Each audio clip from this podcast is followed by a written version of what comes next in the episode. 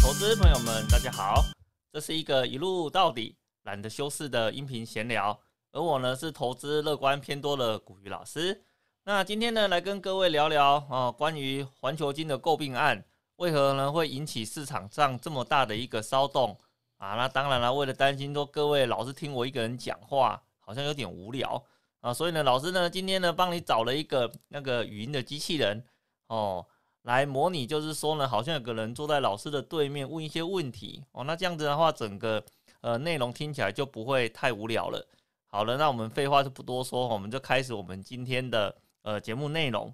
哦。老师，环球金购病逝创后会有怎样的影响呢？哦，那这是一个在呃现在市场上哦很多人在关心的一个问题哦，就是环球金呢这间公司近期宣布了，他要去购并哈。呃，试创哦，然后呢，两家公司整个结合之后，会造成市场上一个非常重大的一个变化。那这个变化是什么呢？哦，就是环球金这一家公司将会变成全世界第二大的细晶圆供应商。我们先来看一下哈，在整个日本的呃市场上面哈，到底谁是第一大、第二大、第三大、第四大？哦，因为其实呢，我们在做半导体投资的时候，投资朋友可能要有一个。呃，小小的认知哈，就是细晶圆最大的供应商一直都是在哦日本人的手上哈。哦，那目前的第一大的话呢是日本的信越啊，日本信越哦，它整个的市占率呢单一家哦，它的市占率呢就超过了百分之三十三。那第二名的话呢，则是日本的盛高，它的市占率的话呢也高达百分之二十五。那第三名是谁呢？第三名就是台湾的环球晶圆。哦，那它原本的市占率哈是十七趴，而呢，一旦呢它跟世创这间公司合并之后，哦，整个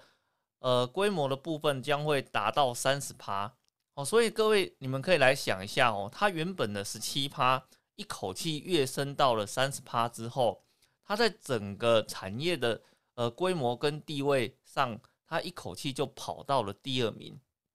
哦，所以呢。当一间公司呢，它在整个市占率它变成第二名哦，甚至到第一名的时候呢，哦，它其实跟第一名只差了三趴嘛，对不对？哦，所以呢，它就拥有了第一个，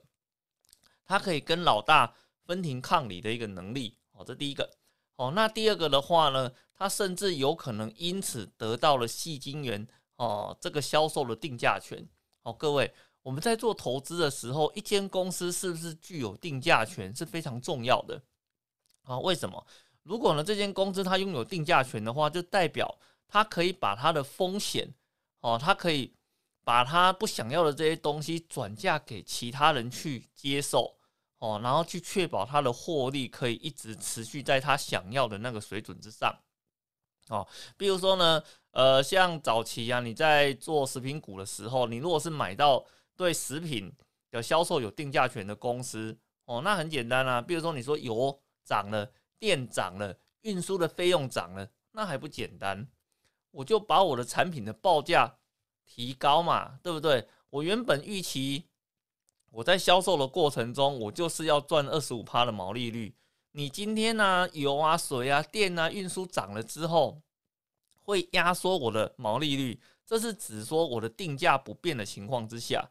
啊，那现在，呃，我的外部成本增加了，那很简单，我就涨价。可是呢，一般我们听到涨价这个东西，你第一个想法就是说，啊，我涨价，我消费者就跑了啊。我涨价呢，我下面买我东西的这些人的话呢，我就大家都不跟你买。哦，那我逼着你把价格给调回来。但是不好意思，如果今天这间公司它在市场上具有自载力，哦，它在市场上具有定价权的时候。你今天不跟我买，很简单，你就断货了，你也活不下去。好，所以呢，你被迫要去接收啊，我今天涨价的这个事实。哦，那这种就是属于有定价权的公司。所以呢，你看哦，一样是在细晶圆这个市场里面，所有的玩家哦，如果你今天规模够大哦，你大到就是说，你今天喊价格要卖多少钱，第一老大要卖多少钱，你老二老三的话呢，顶多只能够卖这个钱，甚至卖更低的时候。哦，那拥有定价权的这间公司，它是不是具有非常大的一个竞争优势？对，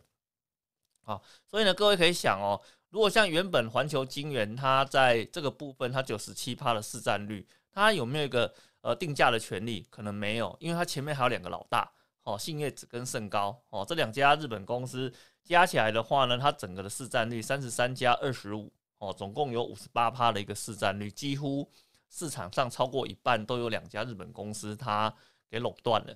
好，那今天呢，它诟病了市创之后，它就可以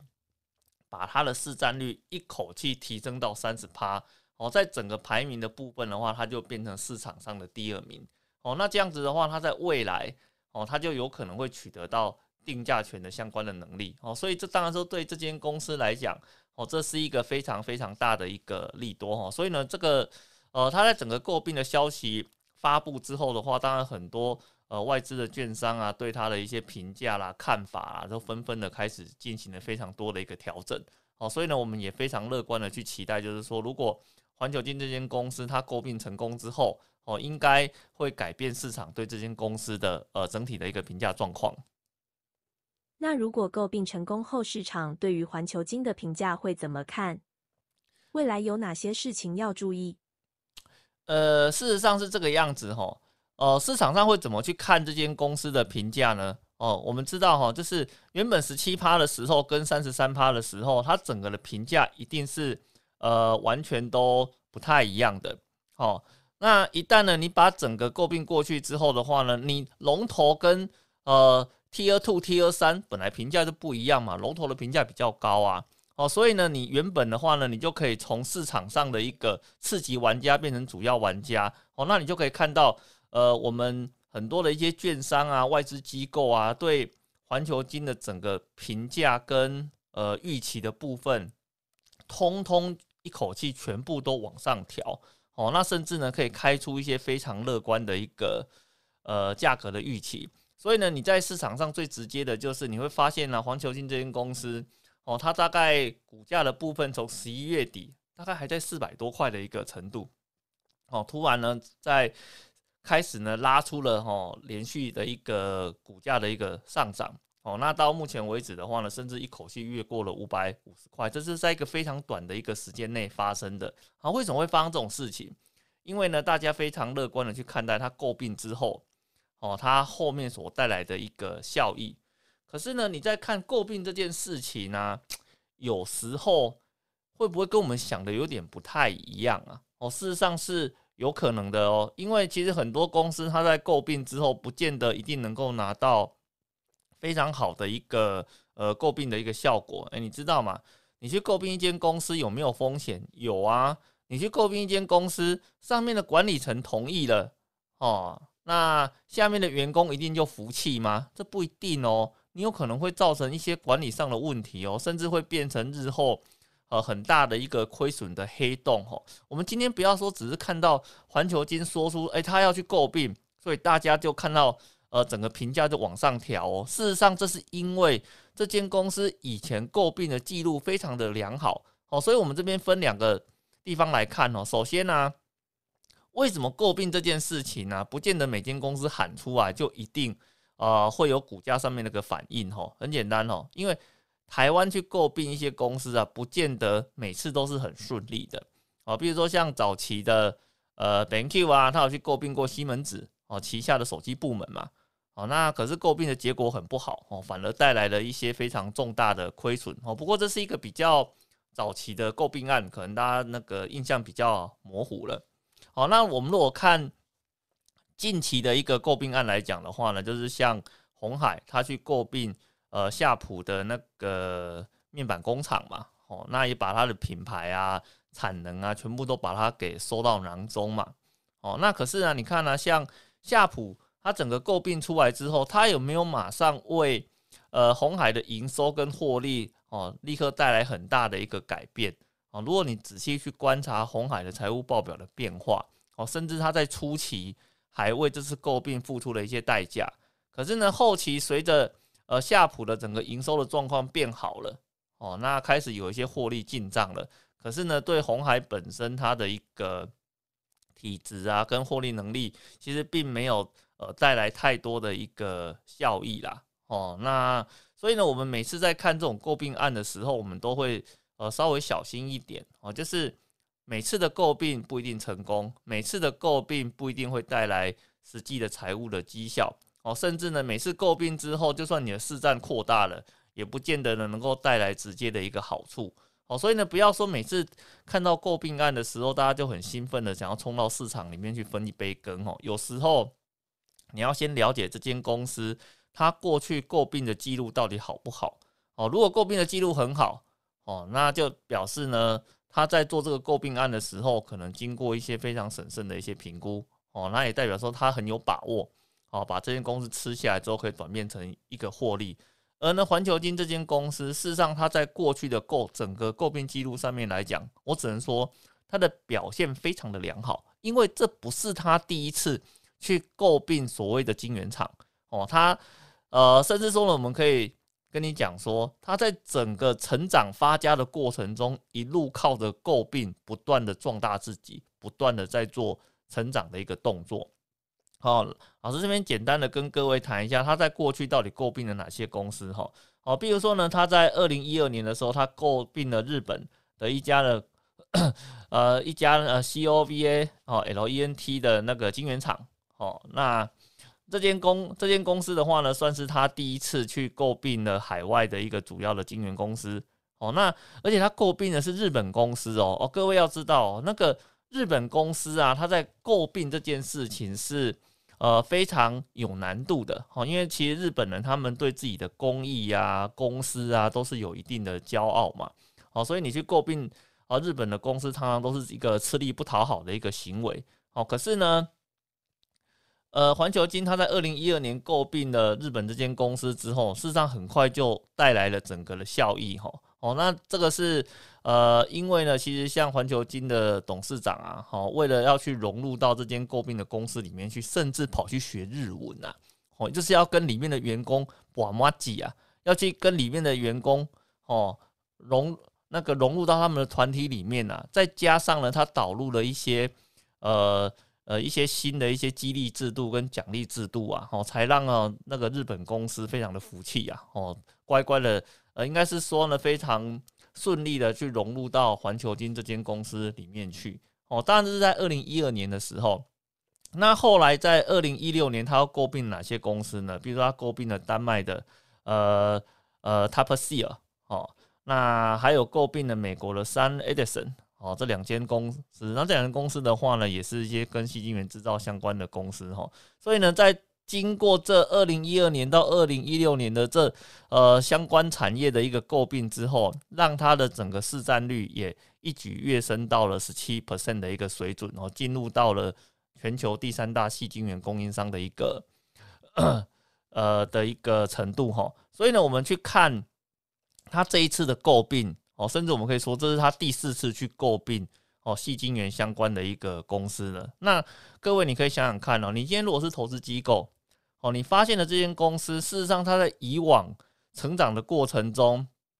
哦，它不停的去诟病同业，而且呢，它诟病的呃整个过程中都是非常顺利的整合在一起，然后呢，对公司的整个营收啦、获利啊，都带来非常明确的一个改变的话，那你现在去看它。第四次的诟病，你是不是会对他一样充满了信心？哦，对啊，没有错啊，因为他以前的整个诟病记录都是成功的嘛。哦，这第一个。那第二个的话呢，是这一次的诟病，事实上是具有非凡的意义哈。因为为什么？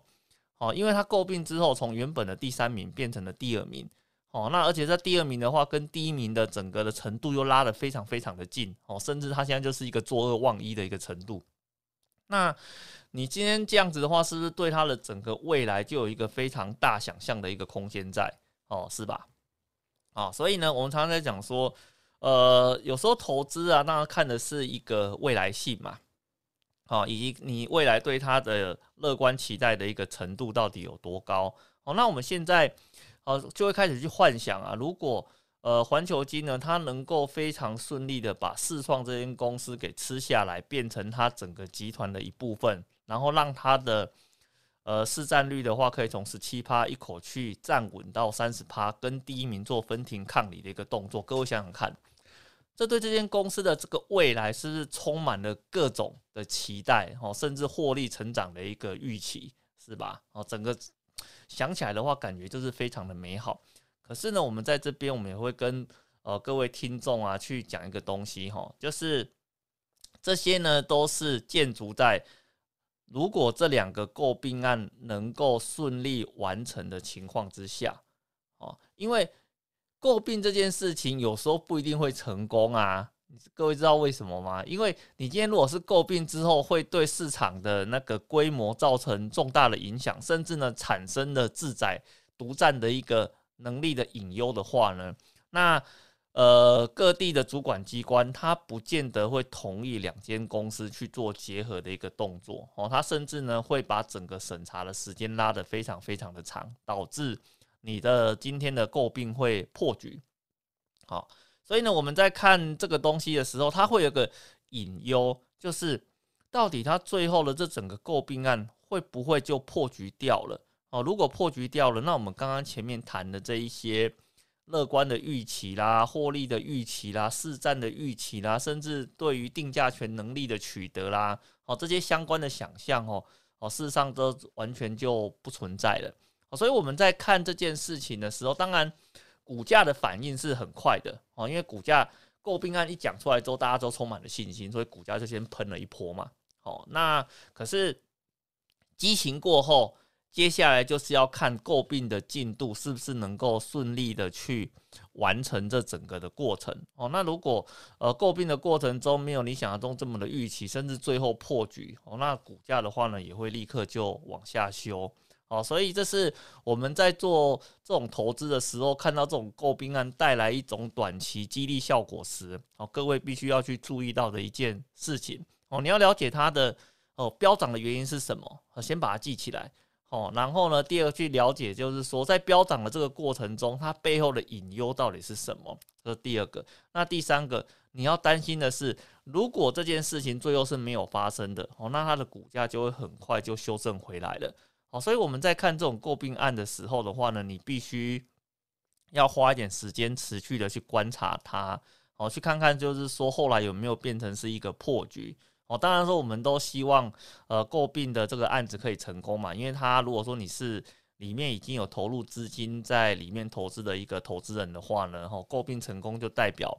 未来获利的一个保证嘛。哦，那能够有获利的话，我想这是很多投资人他在投资的过程中他所乐见的一个情况哈，为什么要进行诟病？有没有什么特殊的理由？那未来我们要期待什么？嗯，其实这个问题哈，就是很多投资人都会呃在问的嘛，就是为什么环球金这间公司啊，它要一直不断的去进行诟病的一个动作呢？哦，它不能够用呃自己本身的一个获利能力去。呃，扩张它自己的规模吗？哦，事实上这个东西哈，我们来呃，我们大概来看一下哈，就是说呃，在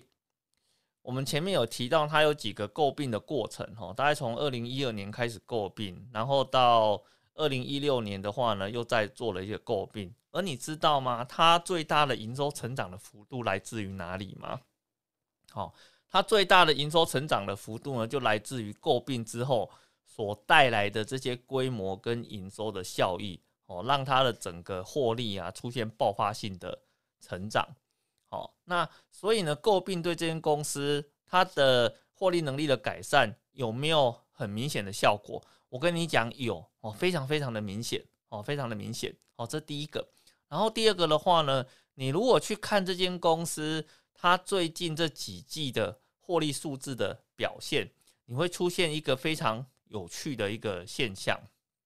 哦，就是哦，各位应该知道说，二零一九年到二零二零年，它是一个半导体获利的爆发期嘛，哦，就是每间公司只要跟半导体扯上关系的，然后这个每个都赚的口袋都满满的。可是你知道吗？哦，事实上，系那个环球金这间公司，哈，它的整个获利。从二零一九年的第一季开始达到高峰之后，就开始出现逐季下滑的一个现象。哦，那甚至这个下滑的话呢，一直持续到那个目前为止，哈，一直到了二零二零年 Q one 之后，这个下滑的颓势才把它给稳住，开始出现一些呃回温的一个现象。可是呢，你也发现到说，其实公司的获利的能力似乎就被定在这个地方了，我觉得它再也上不去了。哦，所以呃，如果你今天你要刺激一间公司它的获利能够再度成长，哦，那你是不是要复制以前呃成功的模式？而这间公司的成功的模式是什么？就是诟病其他呃同类型的公司，把它的营收跟获利并进来。然后呢，让它的整个税后净利再呈现增长的一个共呃动作。所以，我如果从数字上面来看，哦，其实我会认为，哦，这间公司为什么要做诟病？哦，是因为它目前的市占跟获利的能力，哦，已经呃到了，如果你不做改变的话呢，它可能成长会出现停滞的一个现象。哦，所以呢，专业的经理人他就做了一个。决定哦，要去诟病其他的公司，去扩张它的规模，让它的营收继续保持成长的一个动作哦。但是呢，而且我也相信一件事情，就是今天这个诟病案绝对不是现在才开始谈的哦，它应该在呃至少半年前甚至一年前就开始在进行这些相关准备的一个动作了哦，只是说到。现在的话呢，整个诟病的进度哦，谈判呢可能有一个比较明确的一个进展哦，那所以呢才把这个消息的部分给揭露出来了。那我觉得基本上这一定也取得了对方一定程度的共识，才会去发布这样子的一个消息嘛。哦，不然的话呢，你如果今天这个消息是没有取得共识的哦，这个呃对方的话根本还没同意，一旦你去发布说要诟病的消息。哦，隔天对方一定就很快的去提出反击嘛，哦，甚至呢驳斥，就是说呢，我们的董事会并没有去讨论这样子的一个内容，甚至呢可能还没有去同意这样子的一个细节的讨论，哦，那就会让投资去做破局。可是呢，我们去看世创这间公司到目前为止，它有没有发出消息说，哎，我今天的话呢，事实上没有去做这样子的诟病的讨论，哦，甚至呢去。做一些声明上的博士，就是说环球金没有来跟我谈哦，事实上我是没有看到的。好，所以如果说我今天没有看到被诟病方他有提出一些相关的异议啊，或是一些呃声明啊，那我就会很明确的告诉你，这件事情早就在谈了哦，只是到现在的话呢，谈判已经到了一个进度，双方也都。呃，认同这一次的诟病案了，所以才把消息给发布出来哦。那剩下来的话呢，只剩下董事会的同意，以及呢，呃，两边在地的一些相关的政府主管机关哦，能不能去核准两间公司合并的一个动作哦？所以应该是只剩下最后的这个阶段了，所以才会把消极的部分给那个发布出来。所以我们。从整个消息面上面来看，以及数据面上来看的话呢，其实我可以想到一个东西吼，如果现在这间公司的获利表现是基于它的市占率在十七趴的时候，那它的市占率一旦从十七趴扩增到三十趴，哦，这是一个多大的一个增长幅度啊！这是一个超过五十趴的增长幅度，诶。啊。一个超过五十趴的一个增长幅度，哦，那对这间公司来讲，它的整个的获利的预期，哦，以及呢，它呃未来的成长的一个表现，哦，那是不是等同说，如果成功了，它就是一个非常明确的一个增长？这也是为什么哦，大家听到消息之后的话，会纷纷去改变它的一个评价，哈，这是第一个。哦，那第二个的话呢，是我们从本益比的角度来。看这间公司哈，就是我们还在讲说，同一个产业里面拥有最好的获利表现以及最好的本益比的，通常都是龙头公司嘛。那我们如果来看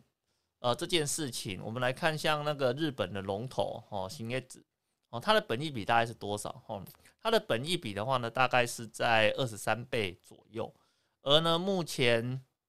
环球金这间公司。它的整个本益比大概落在十九到十九点五的这个区间，也就是说，因为现在我是老三哦，所以呢，我的本益比稍微低了一点。可是呢，我如果将来啊，我呢变成老二，甚至可以跟老大做分体抗礼，那我的本益比的评价是不是就会跟着往上修了？哦，这就是一个非常大的一个想象空间哦。哦，本益比增加一的话，那就代表你的股价至少会有呃增加了二十块、三十块以上的一个程度哦哦，所以呢，如果跟龙头看齐的话呢，我这个未来的想象的空间就非常非常的大了哦，所以呢，这个是呃我们在看这间公司的话呢，你会去为什么会对它有一个很大的一个期待？哦，就在于它跟龙头的整个哦 P E 呃本益比的一个比价效应的部分哦。而呢，我们另外一个从更现实的角度上面来讲，就是诟病了这间四创这间公司之后，到底对环球金它的 EPS 的增幅会是多少？哦，那老师这边呢去看了很多券商的资料，哦，找了一些相关的消息，然后把这个数字的部分帮各位找出来了。哦，那目前整个评估上面来讲，哦，一旦呢环球金它诟病了四创这间公司，哦，它所带来的 EPS 的增幅呢会高达十一块。啊，十一块是什么概念呢？啊，就是我诟病了这间公司之后的话呢，我每年的获利会加一个股本上去，诶，哦，那这不得了啊！哦，这不得了，也就是说，代表环球金它现在的一个获利能力的话，有可能会从 EPS 接近三十的程度跳到接近四十，哦，这个整个增长的幅度就非常非常惊人了哈。好，所以为什么大家市场上呢听到这个诟病的消息会非常的兴奋？首先呢，它代表的是一个可能新的市场龙头有可能会诞生的一个契机，而且这个龙头的话呢是在台湾哦，你知道吗？台湾已经有一个代工龙头。呃，半导体的代工龙头台积电，哦，那还有电子的代工龙头红海，那现在的话呢，甚至连细晶圆的那个生产工艺的龙头都有可能会产生在台湾，哦，那这是不是一个呃令台湾的投资人非常兴奋的一个消息呢？哦，我想对大家来讲都是一个令人非常亢奋的一个消息。吼，那第二个来讲的话呢，就是它的整个评价的部分会开始做往上的一个提升。哦，那第三个的话呢，就是诟病之后，这间公司的整个获利增长的幅度，哦，那我想，呃，这个部分至少会贡献一个股本以上。那这个到底有多好？呃，了解 EPS 是什么的投资人，我想不应该花太多的时间去做做说明哦。各位光想那个数字，就会令人觉得非常非常的一个兴奋。好，所以在这个部分的话呢，我们就很快的跟各位聊一聊，哦，关于。环球金购并试创的这件事情哦，到底呢有哪一些的数字哦？各位是要了解的哦。然后呢，以及这个消息面的前面跟后面各自代表了什么样的一个讯息，我们来跟各位的做了一些呃分享哦。那我们希望就是说，各位我们在做呃投资的时候的话，听到诟病的消息，我们要能够呃更深入的去了解它整个前后的因果的关系哦。那这样子我们在。投资的过程中呢，他才会呃更有信心的去做持有的一个动作。那当然了，我们在这边有提到一个风险哈，就是如果今天诟病没有成功，诟病被挡下来哦，甚至呢这个诟病的时间被拖得太长的话哦，那它是有可能会失败的哦。如果失败，那我们前面提的这些所有的假设就全部都消失掉了。而这是我们在看。这件事情中，我们必须要注意到的一个风险哦。好的，那我们今天呢的讲解呢就到这个地方哦。那希望呢各位可以喜欢哦老师今天的音频讲解的一个内容哦。那如果呢你觉得呃喜欢老师的整个音频的内容的话，请记得哈要帮老师按订阅哦。那这样子老师有新的呃讲解的内容出来的时候的话，可以第一个时间来跟各位做一些讨论与分享。好的，那我们今天的呃内容就到这边，谢谢各位，拜拜。